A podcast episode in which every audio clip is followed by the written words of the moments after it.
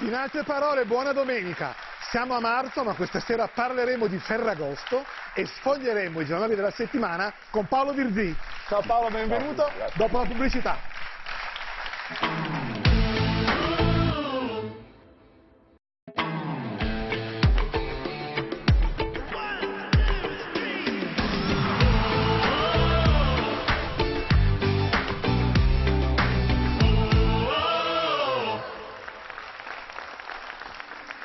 Celebre sketch di parecchi anni fa, il grande Massimo Troisi denunciava con un sorriso amaro le storture di una società in cui era sempre più difficile trovare un lavoro che non fosse accompagnato da una parola o da un aggettivo. Lavoro a cottimo, lavoro nero, lavoro minorile.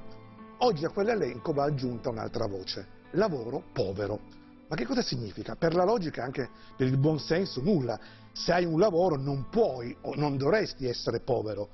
Per gli esperti invece un lavoro è povero in base a un calcolo percentuale di quanto si guadagna lavorando rispetto al reddito medio del paese in cui si vive. In altre parole, lavoro povero è quello di Mario, io lo chiamerò così con un nome di fantasia, per rispetto di quella dignità che il lavoro purtroppo non gli ha riconosciuto. Mario da 35 anni è impiegato nella grande distribuzione di un supermercato di Torino. Eppure, fra i tassi del mutuo che sono schizzati alle stelle e le spese sanitarie della moglie vittima di un grave incidente d'auto, fa fatica letteralmente a mettere insieme il pranzo con la cena. In altre parole, lavoro povero è quella cosa per cui in un momento di disperazione Mario si porta a casa dal supermercato di nascosto sei uova e una scamorza. E per questo viene licenziato. A tre anni dalla pensione con un comunicato gelido dell'azienda per cui ha lavorato tutta la vita. Mario ha sbagliato, certo che ha sbagliato, ma in un mondo in cui la povertà non risparmia nemmeno chi lavora e la ricchezza si concentra sempre di più nelle mani di chi specula, io mi rifiuto di pensare che sia un ladro di scamorze a dover pagare per tutti. Buonasera Paolo Virzì. Ciao Paolo, ti saluto.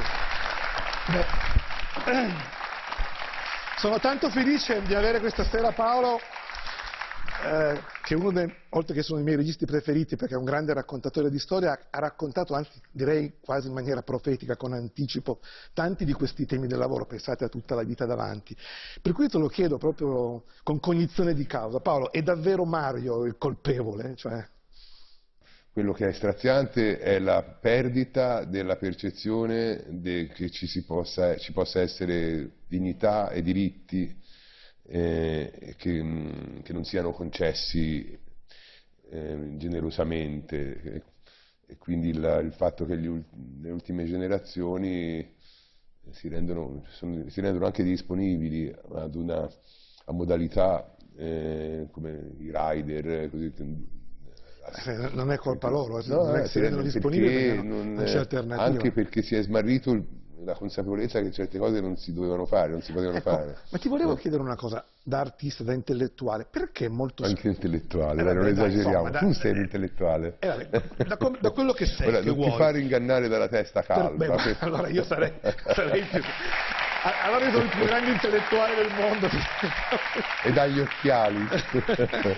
Però ecco, perché si manifesta tantissimo, giustamente, per i diritti civili e invece ormai pochissimo per quelli sociali. C'è una storia come quella che ho appena raccontato, personalmente mi indigna almeno altrettanto di quello che sono le storie Guarda, c'è una cosa, peraltro era un tema del mio primo film, La bella vita, che raccontava la, la, la storia di un operaio delle acciaierie la cui moglie si innamora di un conduttore televisivo di una tv locale, la moglie era Sabrina Ferilli, si innamorava di Ghini l'operaio era Claudio Bigagli.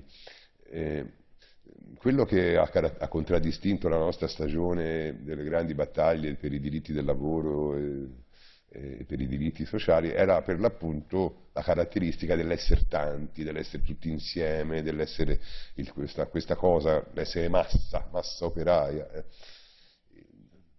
Questa, non, non, questa modalità di lavoro non, non esiste più, innanzitutto perché tutto è parcellizzato, tutto è polverizzato e quindi quell'elemento di sentirsi parte di qualcosa di più grande, che ti dava coraggio e forza e, e fiducia. E ti portava a scendere anche Quindi anche a darti identità, orgoglio, fierezza.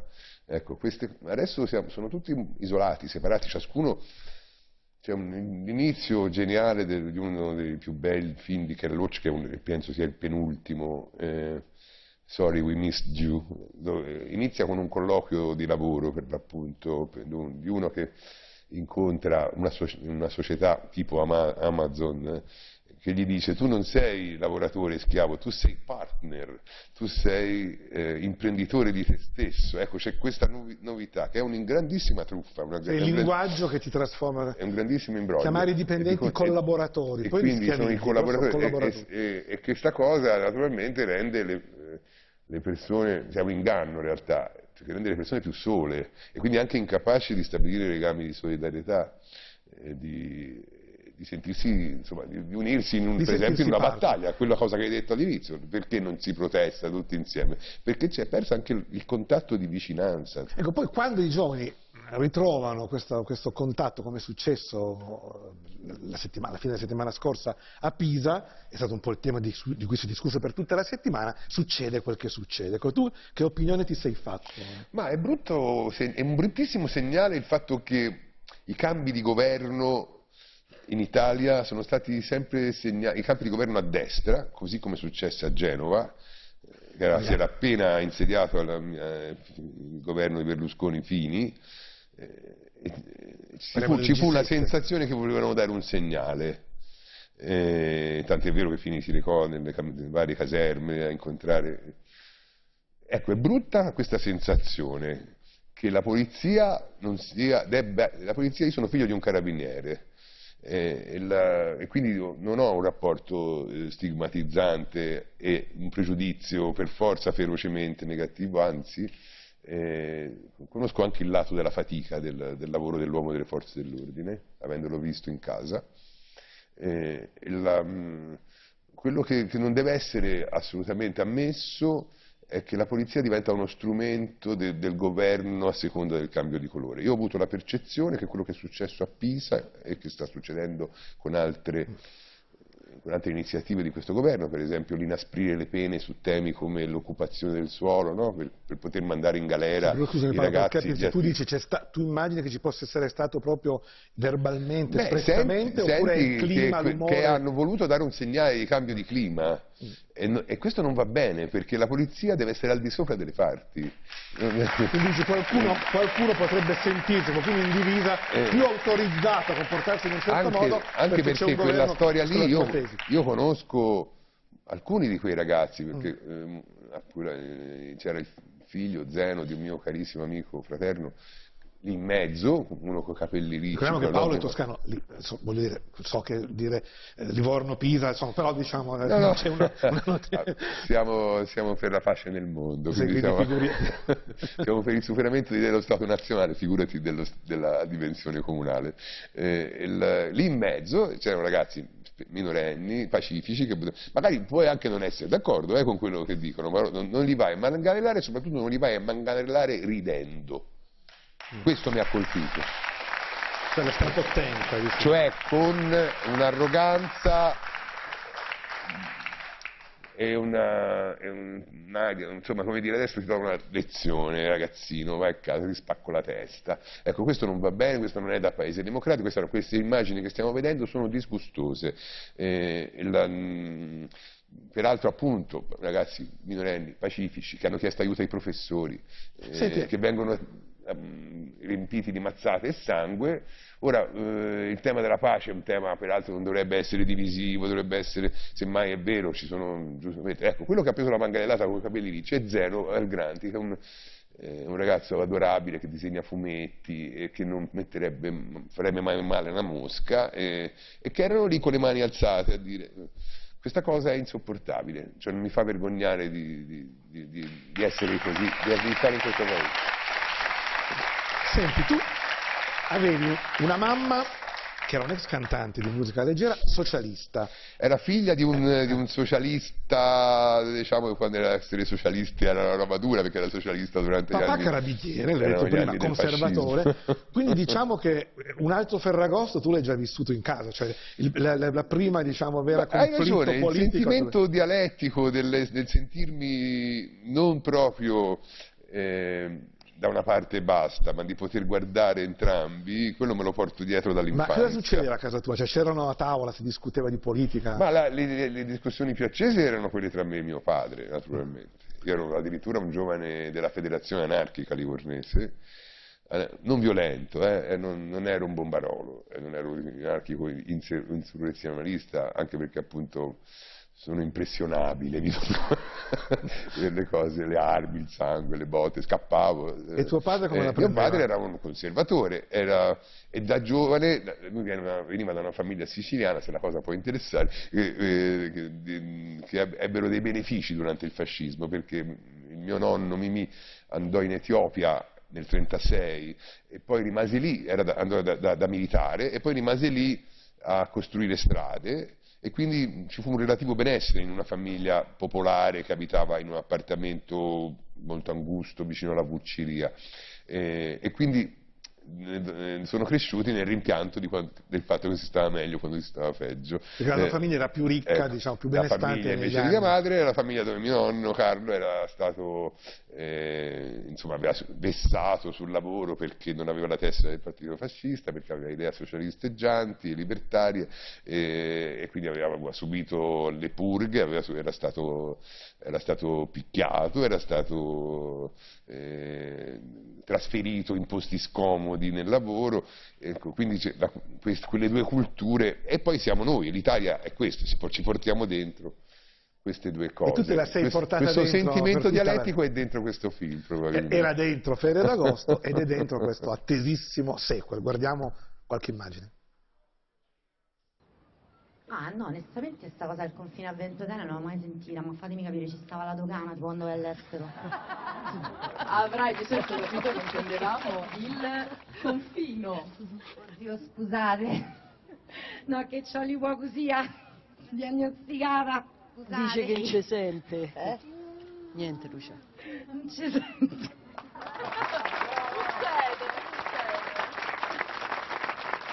Ma che, ma che stanno a dire? Che stanno a dire? Scusate se posso, eh, ma, ma a Sabrina le vogliamo tutti bene, è una ragazza straordinaria. Ma Pierlui, è fatta affari tui, mette da sede, Finisco dai. subito, tesoro. Con tutti i cazzi che ci avemo, Non mi sembra il caso di, di, di costringerla a parlare di cose che dubito possano interessare alla gente. Eh, dico bene o sbaglio? Oh, dammelo qua, che vuoi? È un gesto affettuoso. Ho capito, ma si è... Paterno. Scusate, ma chi per caso fa la cosa del fascismo? Cioè, me la dico un sacco di tempo fa. Ma magari possiamo tornare a parlare della lista degli invitati no, che abbiamo visto. Eh, meglio va. Qui erano in piazzetta, diciamo, c'era una scena in cui c'era lo schieramento completo. Ecco. Eh, tornando a Pisa, secondo te le, le, due famiglie, Mazzalupi e Molino, come sono diventate le due famiglie archetipo italiane, come commenterebbero Pisa, i fatti di Pisa, gli uni e, e gli altri? Ma eh, i Mazzalupi non sembrerebbero interessati alla cronaca politica eh, così, eh, sono, sono, sono, cambiati, non sono più quelli del 96 che arrivavano sull'isola, eh, sulla spinta anche gioiosa di, una, di, una, di, un trionfo in cui si sentivano di non dover essere più in soggezione verso chi aveva letto dei libri, ma karaoke Italia 1, le tette, era la gioiosa nuova riscossa che aveva annichilito la, la, gioiosa macchina la famosissima battuta di Pueppi che tutti ricordiamo quando vanno a chiedere della televisione cioè, noi non abbiamo la televisione Dicono, ma sì, come si vede da voi Italia 1 mi dispiace. Eh, cioè, allora se avete un programma che vi interessa venite a vederlo di qua. Ecco il, quindi sono cambiati però perché il tempo è un film, questo è un film sul tempo che passa perché in seguito, come Dumas fece vent'anni dopo per i tre moschettieri, perché mi interessava eh, ritornare sui passi di, quella, di, due, di, quei due aggregati familiari per, per poter avere quella, quel, quel materiale che è il, il, tempo che passa, le vicissitudini familiari, le morti, le, i, i, lutti, i matrimoni, le nascite dei bambini. C'è una patina anche di nostalgia, no? Un po c'è, più... c'è, c'è, boh, non lo ma so. I berlusconiani sono diventati meloniani, la, la dico male. Ma quello, sono, quelli della vecchia guardia sono rimasti grosso modo quelli che erano, però insomma si sente che ci sono dei nuovi arrivi nella famiglia, per esempio il personaggio interpretato da Vinicio Marchioni, Cesare, è senz'altro un, uno che eh, ha un grande entusiasmo verso la nuova stagione e questa cosa, questa, questa inconsapevolezza, questa cosa che dice eh, Sabri Mazzalupi, la ragazzina con l'apparecchio che è diventata una celebre influencer di smalto con le unghie, eh, cosa del fascismo ma tipo la preistoria, non era nato manco mio padre. Ecco, quindi questo ostentare la perdita della memoria, del, del, del, senso storico. del senso storico, insomma, non era così perché comunque Berlusconi aveva vinto le elezioni ed era un, eh, inaspettatamente si portava dietro un disastro di problemi che era il conflitto di interessi, questa novità, perché, ma allo stesso tempo non rinnegava i valori dell'Europa o quelli della Costituzione, insomma. C'era solo qualche problemino personale sul fatto che lui fosse premier. Stai, scusa, però tu mi stai dicendo in qualche eh. modo che quasi c'è da rimpiangere, no? Cioè, eh, in per certi versi non c'è dubbio che il mondo è peggiorato, no, Massimo, che Berlusconi ma non solo l'Italia. A questi ti sembrava non comunque... solo l'Italia, no. eh, eh, noi facciamo parte del pianeta e in questo momento assistiamo cioè, il, il, mondo è, sta prendendo fuoco, eh, i nazionalismi, le guerre, e quindi è peggiorata oggettivamente. E, e per esempio quell'edificio condiviso che era i valori democratici, l'Europa unita, è messo in discussione seriamente dai grandi leader di governo, non da delle frange di estremisti. Eh, e anche, dalla, anche dal, dal, da, dalle famiglie, appunto, cioè dalle persone. E, e quindi, ecco, non, da, non posso politici. dire nostalgia, ma posso osservare con, eh, che c'è un dato di fatto, che, il, che, la, che la democrazia è in crisi. L'unica eh. cosa che non sembra essere cambiata è la sinistra, cioè l'avevamo lasciati quasi 30 anni fa, no? Sconfitti, perdenti, li ritroviamo perdenti. E alla fine la famiglia, la famiglia, di Silvio Orlando, diciamo... Beh, Silvio, Orlando, ha, Silvio Orlando interpreta Sandro Molino, cioè un persano, quello che era un giornalista dell'unità, che aveva una sua rilevanza, i suoi pareri erano ascoltati, aveva una rubrica, e che invece è stato rottamato, insomma è finito, e forse si allude al fatto che scrive solo su delle bacheche tipo Facebook per i suoi otto lettori con i quali litiga tempestosamente. E, tuttavia in quella famiglia non c'è solo lui e lui insomma si sta smarrendo la, le forze, anche la memoria eh, e anche sta accomiatandosi dalla vita. E il figlio appunto gli organizza questa reunion per dargli un, come un ultimo, un ultimo saluto a Ferragosto, là, nel luogo da lui così amato. Però in quella famiglia ci sono anche tanti bambini, mm. eh, coccolati, vezzeggiati, ecco. quindi insomma è vero, c'è la, c'è la, morte, come nella vita, no? c'è la morte ma ci sono le nascite e anche nell'altra la morte ha lasciato dei segni forti, ci sono due vedove, degli indimenticabili Piero Natoli e Ennio Fantastichini. Infatti. Eh,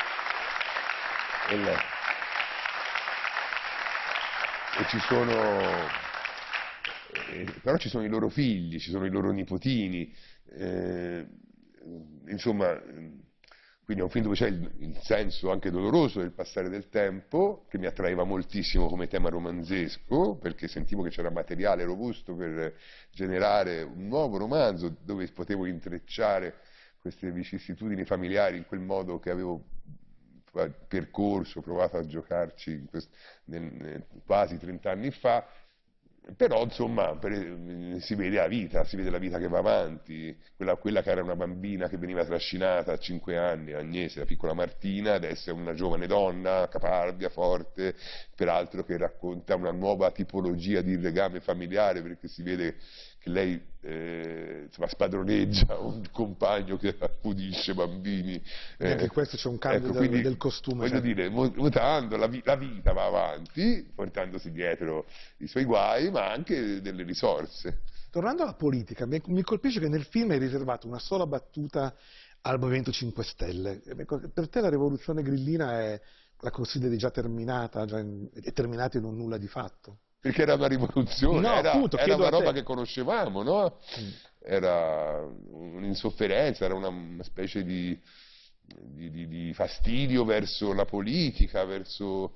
era una roba che in Italia c'era già stata, c'era stato il movimento dell'uomo qualunque, eh, c'era stata, era quella roba, i politici sono tutti uguali, la politica nazzozzonata, lo diceva Mazzarupi nella, Sì. nel vecchio film, quindi non era una novità, era... E invece Elish Line, quella Ellie seduta- Schlein mi sta istintivamente molto simpatica, mi genera empatia, sento che ha su- sulle spalle un peso enorme, mi verrebbe voglia, mi fa molta tenerezza in questa, in questa, in questa posizione in cui si trova, spero che abbia la capacità di, di gestire una parte di politica, un pezzo di politica dove si combattono gli uni contro gli altri, però tu mi stai facendo parlare di cose delle quali io non è che dovrei saperne molto, perché questa roba che gli, gli uomini di spe- le persone di detto spettacolo per- ti interrompo perché prima di cominciare Paolo mi ha detto ma non è strano che agli personaggi dello spettacolo venga, venga chiesto di parlare di tutto è un po' e un'assurdità. nell'era degli influencer eh, nel tuo film parli racconti benissimo No, come sono infatti, fatti fa- gli influencer sui grandi oggi. temi sì, però quando chiedono a Ah. Scamarcio a Pietro Castellitto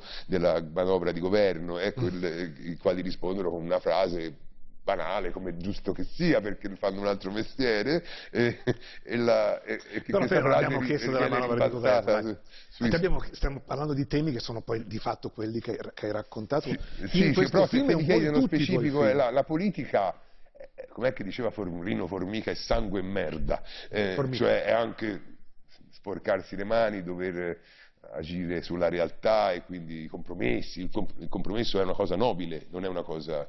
eh, ricordo quel meraviglioso libro di Amos Oz contro il fanatismo, c'è tutto un capitolo bellissimo sull'elogio del compromesso come idea di civiltà. Cioè, io- se, eh, la- Io dico la- sempre che chiunque partecipa a un'assemblea di condominio Esatto. capisce quanto il compromesso quanto sia è necessario. come non- sia necessario non negoziare, insomma, negoziare le, le proprie esigenze con quelle degli altri. Esatto. no? Eh, eh, Purtroppo. Parliamo di cinema, Paolo, perché tra le tante piccole notizie che però hanno secondo me un grande significato, questa settimana ce n'è una che mi ha colpito. Ti ricordi Mary Poppins?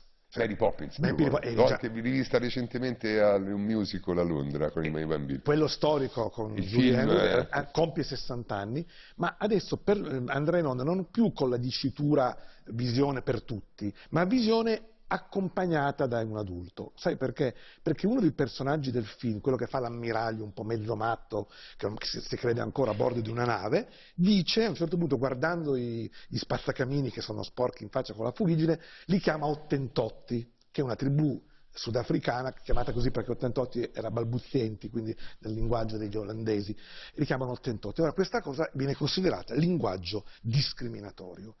Ecco, non stiamo un po' esagerando? Eh, c'è, una trappola, perché se da una parte è giusto adeguare eh, verso le nuove sensibilità il modo di esprimersi anche. Però Mary Poppins, Eh, dall'altra, cioè, se io eh, adottassi questo metodo, vado a buttare nel, nel- nel cesso i grandi capolavori della letteratura, Mark- Twain, eh, Tom Sawyer, quante volte usano la parola nigger nel- nei loro romanzi? No, ma in Eh, generale pensa anche solo ai tuoi il- film, quelli magari che hai fatto 15-20 anni fa, rivisti oggi alla luce di questa sensibilità dovresti forse era, un ritoccare progressi- scene. era una storia progressista perché la protagonista, la madre era una che una suffragetta, una che si batteva per Sì. il voto alle donne. Eh, certo c'era il tema della- di trovare la donna di servizio ideale, eh, poi arrivava dal cielo questa signora con l'ombrello. Sì, però questa cosa del, del- del vicino di casa, non- onestamente non credo che ferisca nessuno, avendo rivisto recentemente in varie salse Mary Poppins, quindi in questo senso sì, assolutamente eccessiva e soprattutto il pericolo che c'è dietro una, una- una modalità del genere, un pensiero del genere, è che l'artista, chi racconta storie, debba per forza trasmettere delle virtù, cosa che invece non è proprio il compito dell'arte, anzi, questo è il compito magari della scuola, del... eh, tu devi raccontare una storia. poi- cioè l'arte, la letteratura, il cinema, il teatro, la musica, eh, hanno altri compiti, eh, eh, non, non per forza edificanti. E una persona Eh, che non raccontava solo della virtù, ma che sapeva raccontare, era Paolo Taviani, che ci ha lasciato questa settimana.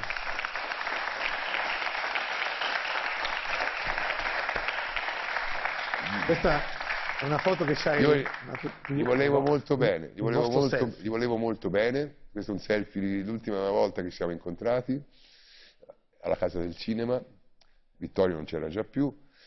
E gli volevo tanto, tanto bene, tutta, a tutte e due, grazie perché loro avevano fatto un film, avevano fatto tanti bellissimi film, ma ce n'era uno in particolare, che era la, notte di San Lorenzo, che era proprio la storia della mia famiglia e che lo guardavamo religiosamente a casa, quella con quella musica struggente di Nicola Piovani, con Galvano che conduce la popolazione di San Miniato eh, per, per sfuggire ai bombardamenti, era quello che era successo a- alla mia mamma, alla, alla zia Ada, a nonno Carlo, a nonna Maria che avevano caricato i materassi sui barrocci, si diceva erano andati a cercare eh, a proteggersi dai bombardamenti in campagna. E quindi quel racconto popolare questa- con dei ritratti anche un po' fiabeschi ma anche epico fatto da, un- da- da due adorabili, avevano solo il difetto di essere pisani ma per il resto erano strepitosi e Per tornare.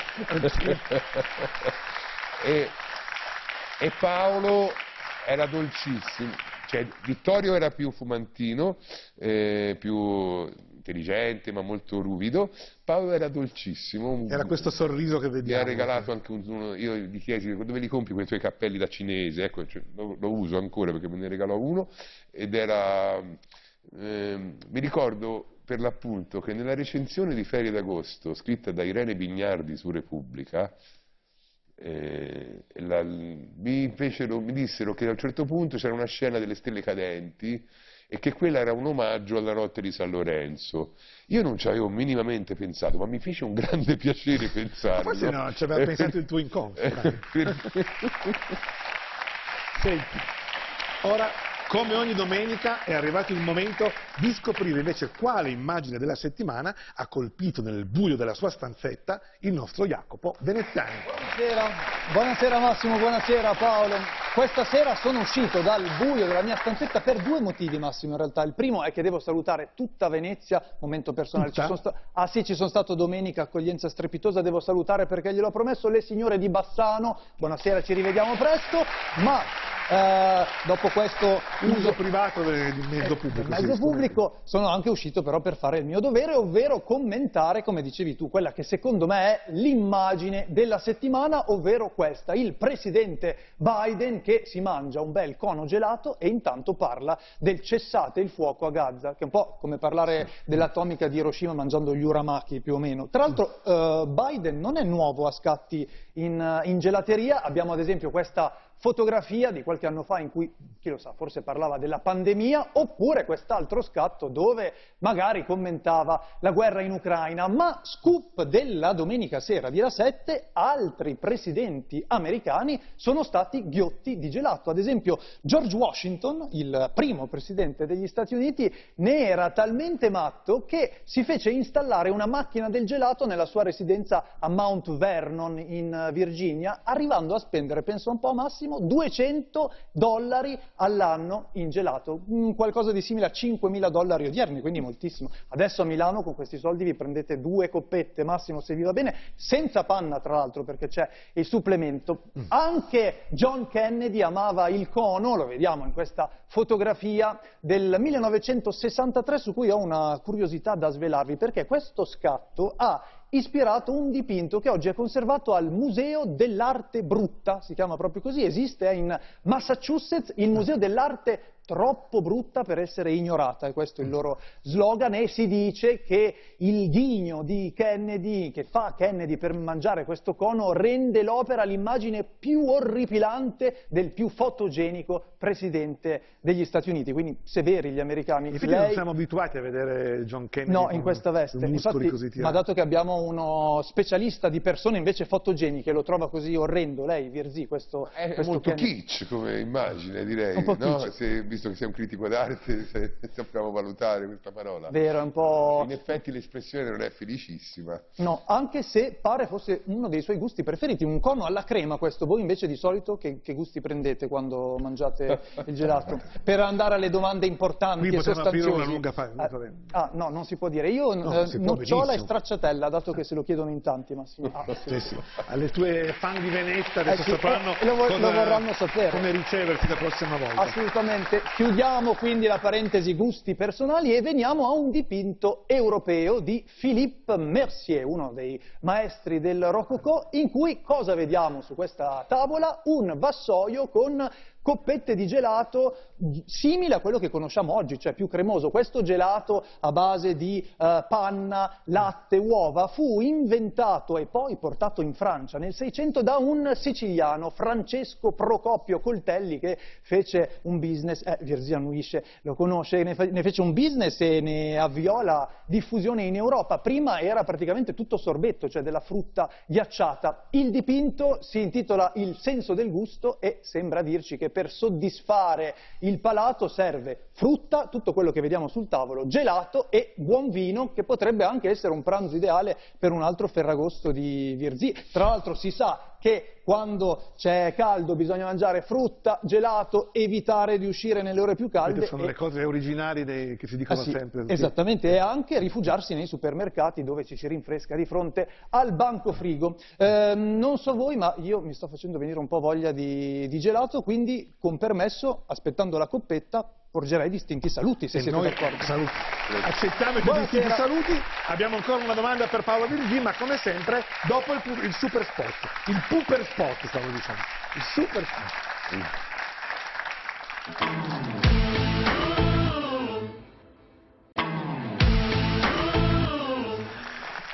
E rieccoci qui con Paolo Virzì, un altro Ferragosto e naturalmente la domanda finale inesorabile, quando è stata l'ultima volta che hai fatto una cosa per la prima volta? Come fanno i bambini che fanno tutto per la prima volta? Guarda, eh, non lo, non lo so, però mi viene in mente una cosa, che una volta sono stato alle Maldive, Mm, una volta, una. E mai più. e mentre ci andavo e mentre ero lì pensai questa è l'ultima volta che ci sarò. e vado a Rintotene invece, giusto? Grazie a Paolo Virgì, ricordiamo un altro Ferragosto, do la linea alla rete, noi ci vediamo sabato prossimo naturalmente con in altre parole eh, alle 20.35 poi la domenica ancora. Arrivederci e buona serata a tutti. Grazie. Grazie a Paolo Virgì.